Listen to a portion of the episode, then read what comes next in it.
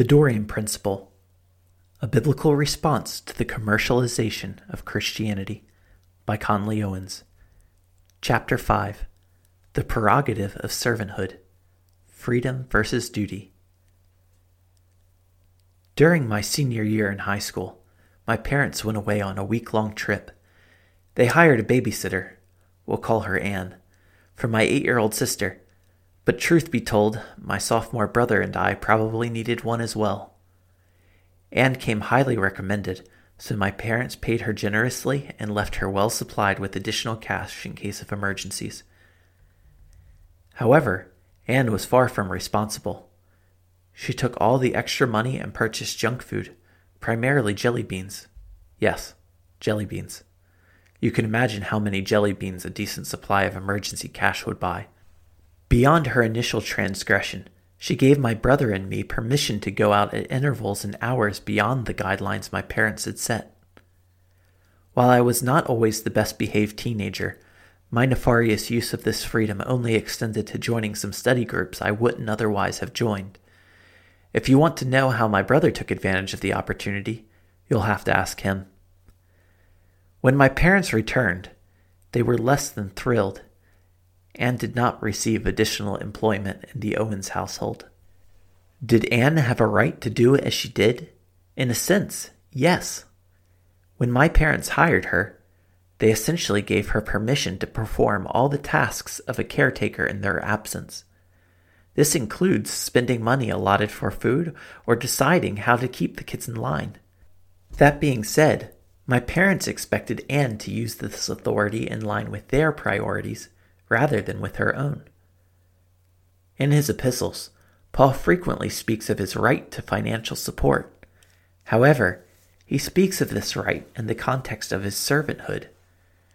Just as parents grant a babysitter jurisdiction over a home to uphold their priorities, a servant wields a delegated authority in order to accomplish his master's priorities. In chapter 3, we examine the triangle of obligation in 1 Corinthians 9:7 through 14, skipping verse 12. In this chapter, I would like us to return to that verse in order to explore how servanthood shapes Paul's use of his authority, his apostolic prerogative. Afterward, we'll continue our consideration of servanthood in 1 Corinthians 9:15 through 22, picking up where we left off. The right of servanthood. Paul's most intense defense of his refusal to accept payment appears in 1 Corinthians 9. He presents his decision in the context of Christian liberty, 1 Corinthians 9:19, and his right to receive support.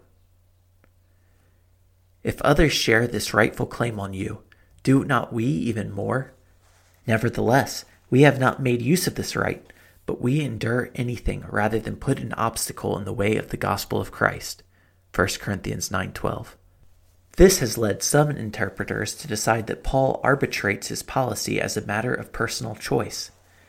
In other words, it appears as though he has a permissive license to accept payment in return for his preaching, but for noble reasons rejects it. At least two considerations should lead us to dismiss this claim. First, to say that Paul goes beyond what is required of him is to identify a good course and a better course, and to declare that both are sufficiently pleasing to God. This idea is known as supererogation and runs contrary to the teaching of the Bible. The Lord does not require a minimum bar, but perfection, Matthew 5:48. While God may require different things of different people given their strengths and circumstances, each person must serve the Lord as best as he is able. Moreover, Jesus summarily dismisses this notion of supererogation when he points out that no servant of God will be able to say he has done more than was required. So you also, when you have done all that you were commanded, say, "We are unworthy servants. We have only done what was our duty." Luke 17:10. If one cannot do more than their duty, we can rule out the idea that it would be acceptable for Paul to accept payment, but better for him to reject it. Second, the surrounding context indicates that Paul could still be held guilty for improperly taking support, even if he has a right to that support. Paul's mention of his financial policy in 1 Corinthians 9 does not stand on its own, but serves as an illustration to correct the Corinthians' disposition toward idolatry, addressed more directly in chapters 8 and 10. In these chapters, the apostle acknowledges the Corinthians' right, 1 Corinthians 8:9, to food, but instructs them to flee idolatry, 1 Corinthians 10:4, and cease to eat food sacrificed to idols.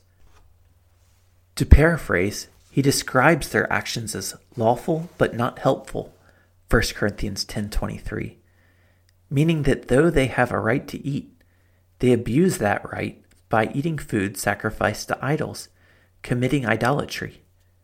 Notice that elsewhere, Paul uses the same distinction between lawful and helpful to describe sexual immorality, 1 Corinthians 6:12-15. Christians have a right to use their bodies for sex, but they abuse that right if they sleep with a prostitute.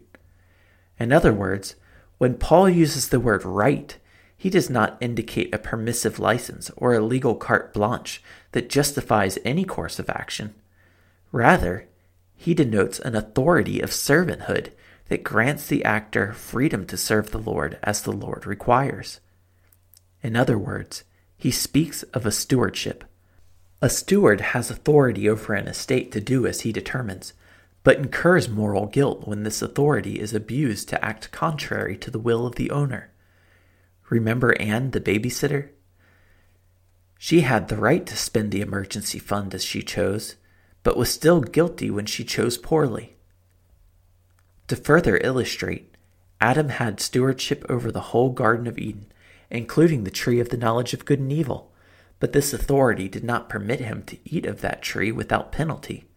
Genesis 2:15-17. Likewise, the Corinthians have stewardship over their own bodies to eat food, but would abuse that stewardship by eating food offered to demons. 1 Corinthians 10:20-21. As a servant of God, Paul has stewardship over his converts to receive money from them, but would abuse that stewardship by receiving payment for a gospel that is not his to sell. With these considerations in mind, we must conclude that Paul's financial policy does not merely represent his own preferences, a personal quirk, but an absolute ethical code. His pattern establishes a prescription that binds all who minister in the name of Christ. The boast of servanthood. In 1 Corinthians 9:15-19, Paul lists several reasons for rejecting Corinthian funds, beginning with his desire to maintain grounds for boasting. But I have made no use of any of these rights, nor am I writing these things to secure any such provision, for I would rather die than have anyone deprive me of my ground for boasting. 1 Corinthians 9:15. Of course, boasting in himself would contradict the message of Paul's epistle, 1 Corinthians 1:29, 3:21, 4:7. As he writes, "Let the one who boasts, boast in the Lord." 1 Corinthians 1:31, cf. 15:31. If Paul's boasting rests in the Lord independent of himself, then it resides there unthreatened, secure in an unchanging God. Yet all the same, he declares that an acceptance of money would jeopardize his boasting, a fact he confirms in 2 Corinthians 11:7-10. In this same context, he repeats the aphorism to boast in the Lord, explaining that he boasts in the ministry God has assigned to him, 2 Corinthians 10:13-17. In other words, his boast in the Lord is not independent of himself. It has some relation to his ministry. Thus, an alteration to his fundraising practices potentially alters his boast. If Paul receives direct payments from the Corinthians in exchange for his ministry, he receives honor over God as the source of the gospel. This would make his own work his grounds for boasting rather than the Lord's work. If instead he rejects payment in return for the gospel, the apostle acknowledges that its source lies outside of himself. Reciprocity compromises Paul's earnest boast in the Lord by placing his boast in himself. The obligation of servanthood. Paul additionally explains that he does not accept funding from the Corinthians because he is bound to minister to them. For if I preach the gospel, that gives me no ground for boasting, for necessity is laid upon me. Woe to me if I do not preach the gospel. 1 Corinthians 9:16. Paul is a steward of the mysteries of God and a servant of Christ. Because of his status as a servant steward, he receives no special accolades for preaching the gospel.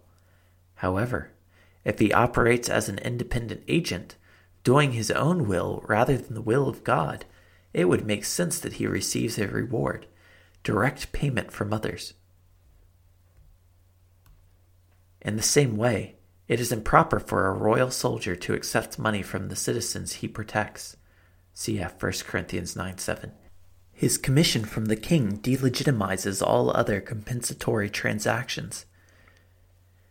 If he demands funding from the common man, as though their taxes are owed to him rather than the throne, he may be found guilty of extortion. Even if he only accepts voluntary offerings as support, he engages in bribery. Ultimately, the soldier who accepts any form of direct payment from the citizens ceases to operate on behalf of the king as one who is obligated, but begins acting in his own interests as one who does his work freely. Similarly, if Paul were to accept money from the Corinthians as direct, i.e. unmediated, payment for his ministry there, he would invalidate his status as a servant of Christ. As one commissioned by God, Paul cannot rightly accept third-party compensation in direct exchange for his ministry. Cf. 2 Corinthians 2:17. Such reciprocity denotes an insincere stewardship. However, through the Dorian principle, he may accept funds that are not designated to displace his true employer.